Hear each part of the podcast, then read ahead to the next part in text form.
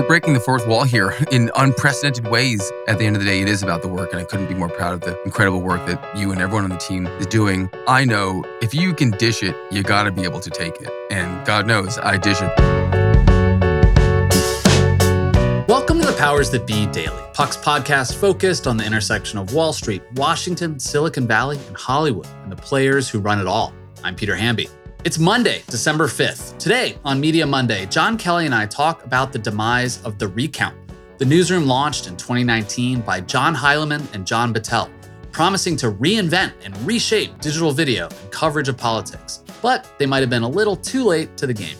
And John and I discussed the New Yorker profile that just dropped about Puck. Go read it if you haven't. We'll hear about all that and more in today's episode of Powers That Be.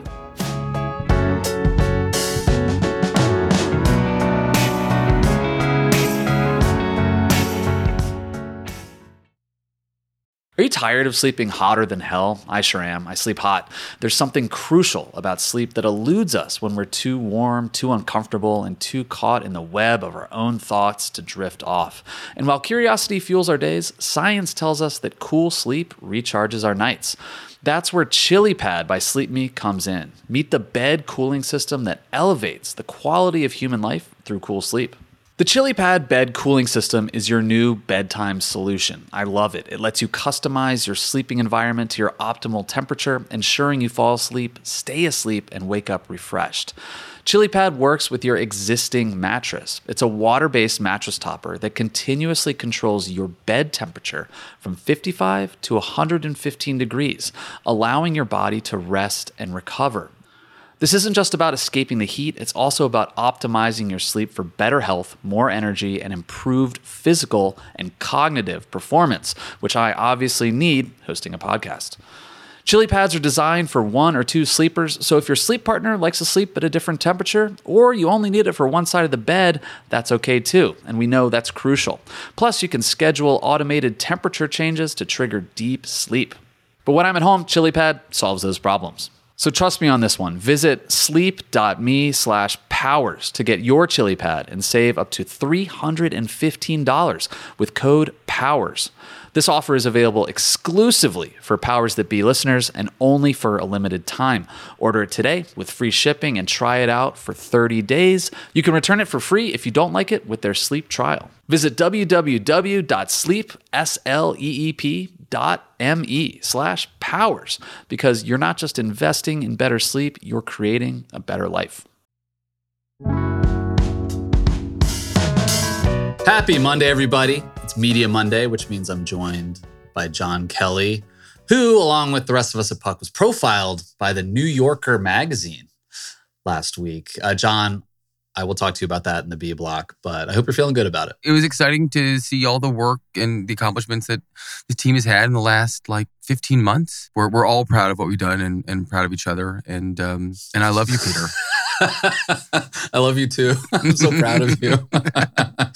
um, we'll get to that. I don't want to be too navel gazing. There was an interesting story that caught my eye last week, and I immediately texted you about it that we should talk about it on the pod, which is the Recount, which is a sort of video focused political news site that was started in 2019 by John Heilemann and John Battelle, two veteran journalists. They basically said they're going to be winding down their operations after like three years or so last week.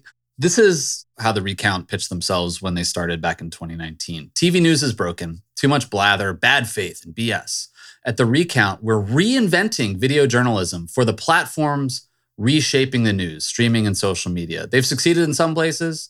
They have almost half a million followers on TikTok, for example, but didn't really catch on. And my most proximate experience with them was just seeing what they put out, like the videos they put out on Twitter. Uh, and it's just, you know, 20 second clips of like Mitch McConnell in the Senate gallery giving a press conference, 20 second Don Lemon rant on CNN, 20 second Matt Gaetz embarrassed video. You know, it's just sort of like doing what a lot of other people do, quite frankly. And so in my eye, that that sort of suggested they weren't really distinguishing themselves. But why why do you think they didn't make it through, John? Well, you point out they, they raised capital um, and started the business in 2019, and I think they raised 30 million $34 million overall. This was a lot of smart money. Ron Conway's uh, SV Angel was in this. Uh, Fred Wilson's Union Square Ventures was in this. Uh, Robert Wolf, um, who I think people know as uh, Obama's banker, he was the the the only man on Wall Street who supported Obama. I mean, or the you know the most public one after um, 2008 at UBS. Um,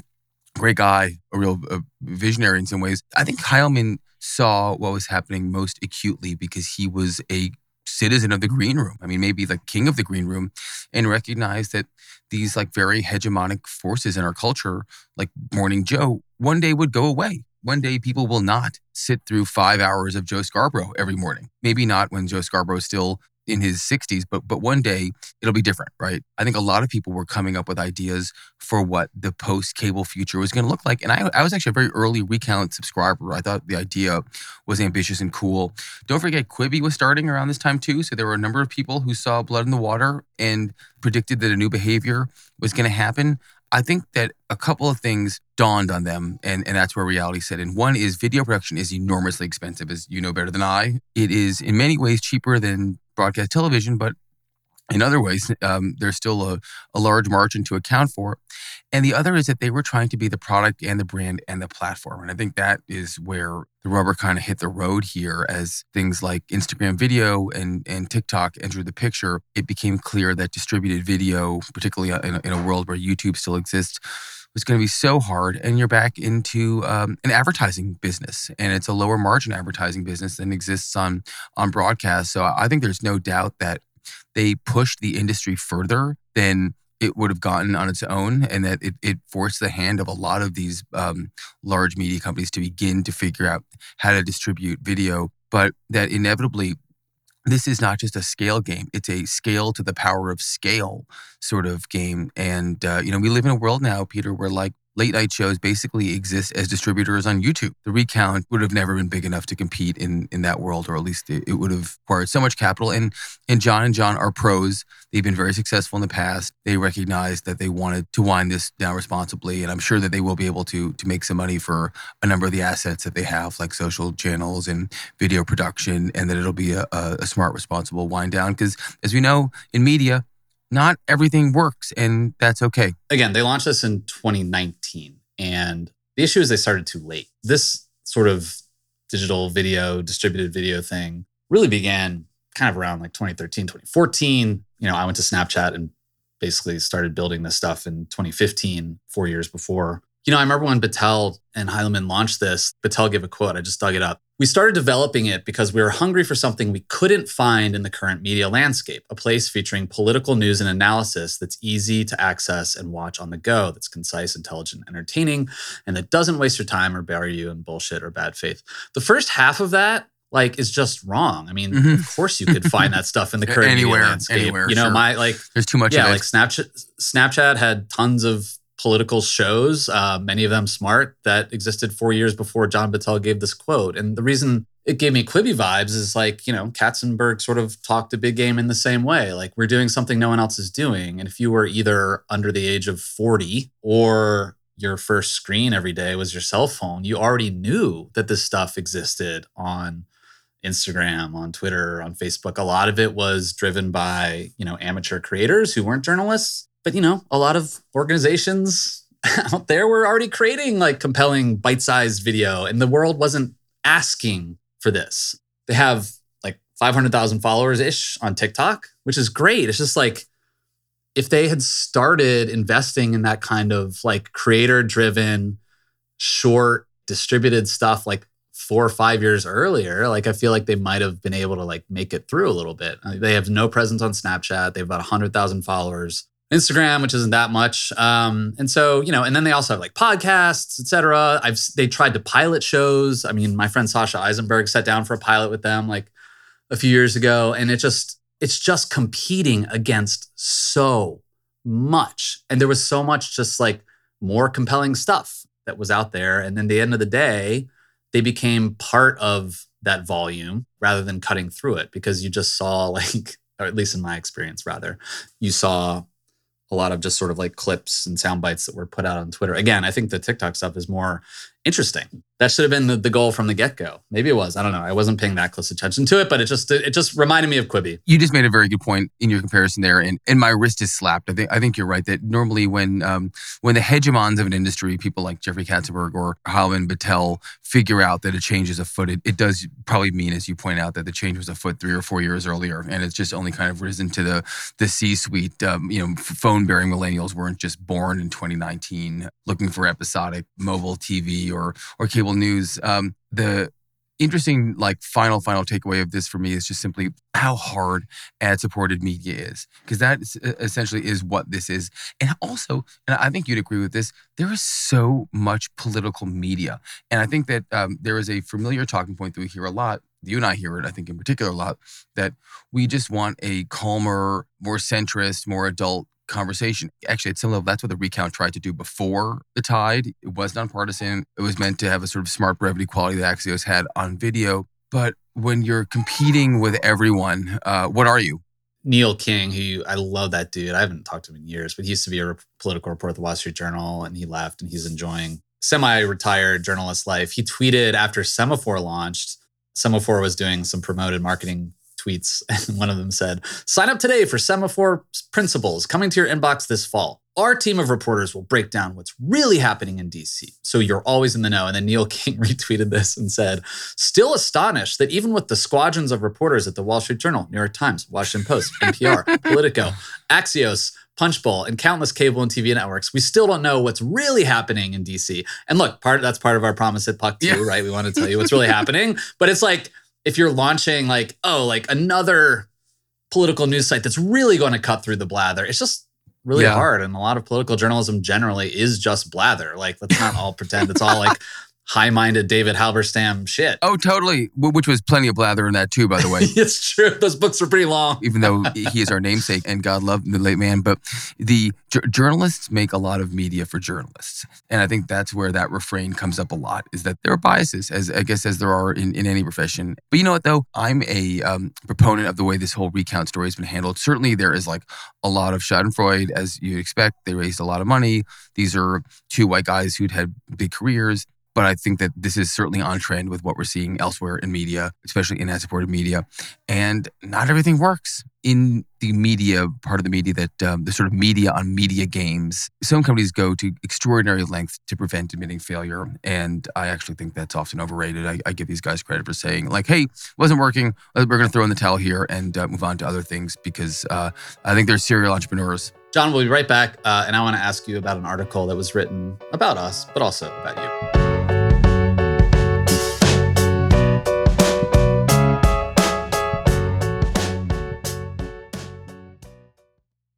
Hey, Powers That Be listeners, I'm here to tell you that there's no reason to panic the next time you're searching for the perfect gift.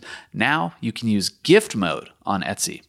Gift mode on Etsy takes the stress out of gifting so you can find the perfect item for anyone and any occasion. It's easy. Just tap or click gift mode on your Etsy app or Etsy.com. Then answer a few short questions about who you're shopping for and what they like.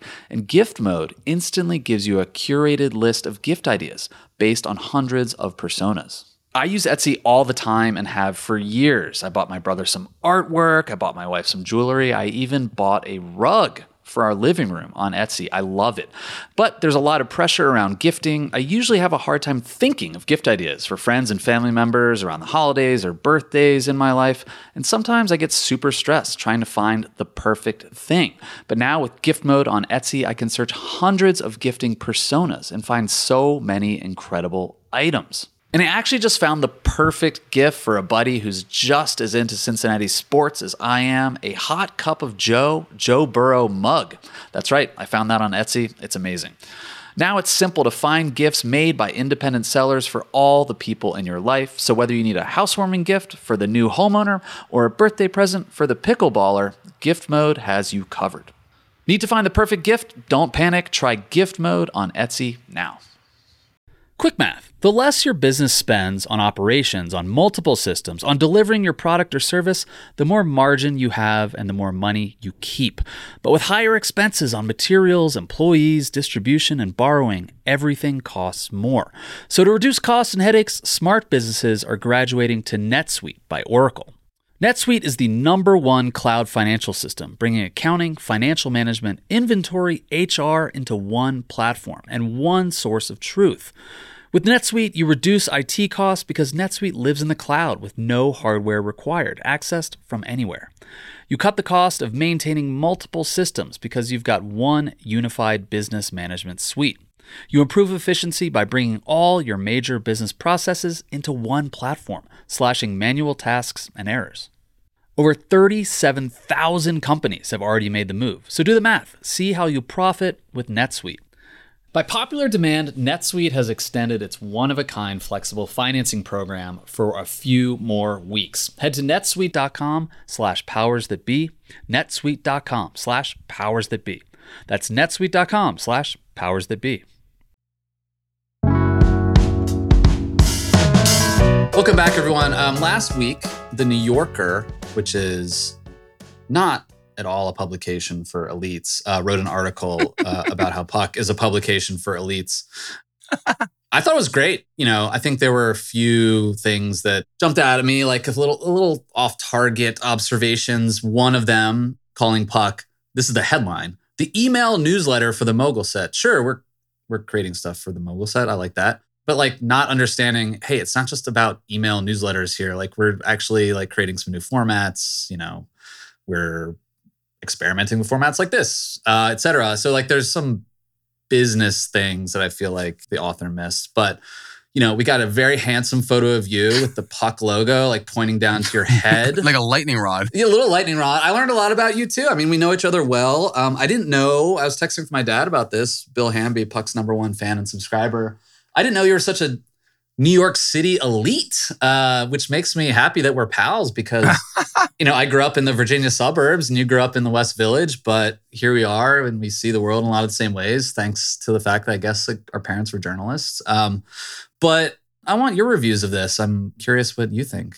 Oh, yeah, we're, we're breaking the fourth wall here in unprecedented ways. Um, we'll sort of state the obvious here. It's a privilege to be profiled. We obviously have an enormous respect for the New Yorker. I thought Claire was a really nice, smart person. I, I like getting to know her. You know, the funny thing about going through a process like this is you talk to somebody many times and you actually sort of develop your own sort of shorthand with them that, that isn't really manifested in the work itself, but I really enjoyed it. I think she's really talented. And I don't want to edit a published piece. I feel that is certainly the, the inclination of an editor. I think that, of course, if it were up to me, we talk about Puck all day, uh, you know, off this program, and I'm enormously proud of everyone. I, I wish that obviously she'd spent more time talking about you and, and this show. And it'd be great if, if there was more room to talk about the extraordinary work Matt's done. Certainly, she mentioned some of it, but I could go on for days about uh, how invaluable his contributions have been and just what a, an unbelievable generational talent he is. And I could say this about any of, number of our colleagues too, and uh, incredible management team too. Certainly, was more about writers than it was about business operators. Um, but what makes Puck so interesting to me, and, and, part of why I love it so much, is that I, I really do feel like the business model underneath what we're doing here is something that I really do believe is going to change our industry. I think journalists should be treated as value creators. That means treating them and offering them ownership in entities and, and incentivizing them and motivating them. You know, I know that when we first talked about Puck in a serious way. I remember that day very, very clearly. I was chasing one of my kids around the park, and and you were just the best. You were so like enthusiastic and supportive immediately, and and all in. It was just clear that we wanted to build a great company. We'd, we'd like to do, to do well in this, obviously, but we want to shake things up for the people that come after us too and to make it no longer outrageous or insane to be an owner in a journalistic enterprise. And i think that we're normalizing that in the best possible way and and it's powerful. Like i think that's something that's really powerful and sometimes that gets lost underneath the coverage of puck which is fine to me because at the end of the day it is about the work and i couldn't be more proud of the incredible work that you and everyone on the team is doing. I know if you can dish it, you got to be able to take it. And God knows I dish it, so I can certainly take it. And it was fun for me to see some of my like verbal ticks that get caught up that were mentioned. And I, I think actually Claire made fun of the business jargon that I probably sprinkle into prose. Guilty as charged. I think it's, it's, my zeal for the business and what we're doing. But I, it was fun for me to also read at a 30,000 foot view about my relationship with Graydon, who obviously is like a very important guy in my life. I think he and I both probably found some of that a little bit amusing. But there's also no question to me that like there were certain things that I learned from him and the industry learned from him that we wouldn't be able to do this without. All in all, I thought it was great. It was flattering. Obviously, uh, when you when you submit to something like that, you know that you'll be criticized. That's the nature of the game. You, you don't want it to be pat. And um, I'm glad that Bill liked it. Did, did Tressa Hamby like it too? I haven't talked to her about it yet. We've mostly Okay. been talking about um, Christmas planning. I Um, see a lot of wedding stuff. I'm sure. I'm sure she's got her. Yes, got a lot wedding stuff for sure. Yeah, uh, Claire, really good journalist. I think this is right.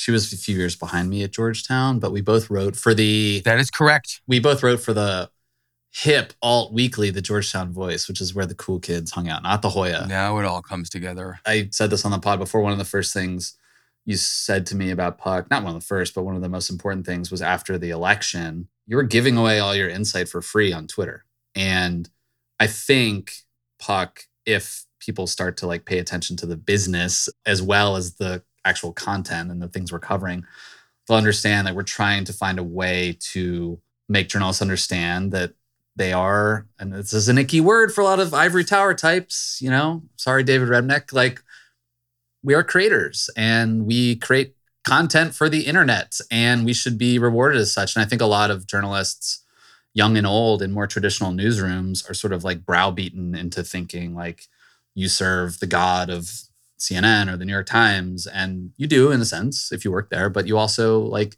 eat what you kill on the internet. You know, it's funny. In some ways, we are still, as an industry, getting payback for giving this all away. Uh, Scott Galloway has talked extensively about being on the board of the New York Times Company when Google was kind of reaching it, its apotheosis, and he would offer like very charged arguments in the boardroom about how they shouldn't just give their work away on the open web. And obviously, it- it's a fait accompli now, right? Like it seems ridiculous to talk about reversing that. But we are now getting of a certain age, Peter. I hate to do this to us, but it is true. We are, you know, we would be middle age NFL coaches at this point. And we remember how hard it was to um, get your hands on something. Like when we were kids, you know, you would only get a couple of newspapers and, and a couple of magazines. The only way to disseminate information was to buy something and have that like really immersive experience. And it's just hard not to think that we're headed back there in some way, shape, or form somehow, where you need to really know the brands you're consuming to get the information that you really want. Um, and that sounds absurd to people who are younger than us and who have not experienced that in the industry, but that's why people had such deep relationships with the brands that they read that they love because they had to intentionally go to get them to pay for them to read them and that makes me very happy that is the sort of like central magazine art that i think in our lifetime is is being restored and it will all be uh, the better for it Speaking of that, I subscribe to the New Yorker. So I support support that brand. All right, John. Thanks so much, man. Uh, we'll see you in the Slack this week. all right talk to you later buddy Thanks so much for listening to another episode of The Powers That Be. As a reminder, The Powers That Be is the official podcast of Puck. We'd like to thank Ben Landy, Liz Goff, and Alex Bigler for their editorial and production guidance. If you like what you hear, please share with a friend. It really helps us keep delivering the inside scoop that only Puck can offer. Follow us on Twitter at Puck News. I'm Peter Hamby. See you tomorrow. This has been a presentation of Cadence 13 Studios. Please listen, rate, review, and follow all episodes wherever you get your podcasts. The Powers That Be Daily is executive produced by John Kelly, co founder of Puck, and Chris Corcoran, chief content officer and founding partner of Cadence 13.